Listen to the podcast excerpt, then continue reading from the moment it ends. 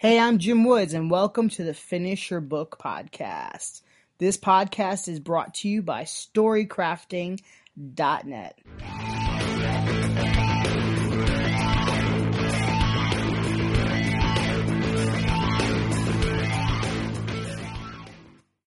Hey there. Today I'd like to talk a little bit about shadow careers. A shadow career is when you are a critic instead of being a movie director.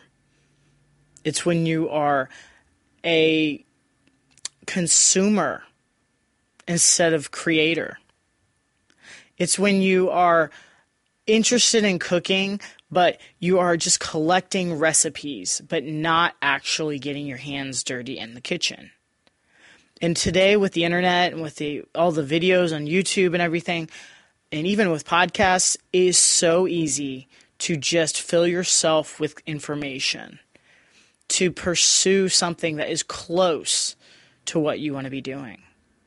It's easy to be a writer who only writes about writing instead of actually writing a book or writing a novel. And I know that really hits home with me, especially. As you are writing your book, know that you are defeating this whole concept. You are stepping forward, you are taking action. You know how important it is to get your voice out and you have something to say. Don't ever forget that. That is really, really important. Your story matters. And when we pursue shadow careers, we don't write books.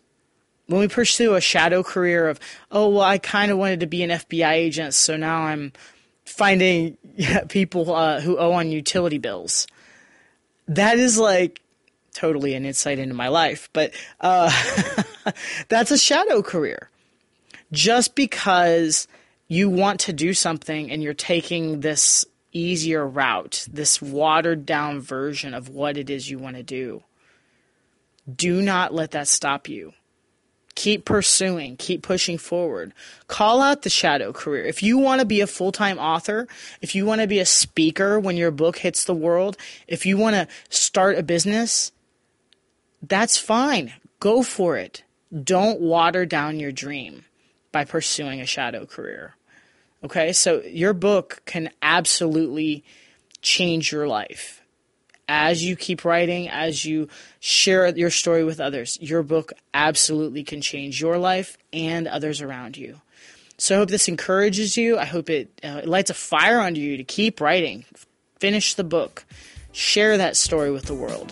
I'll touch you later. See you next time.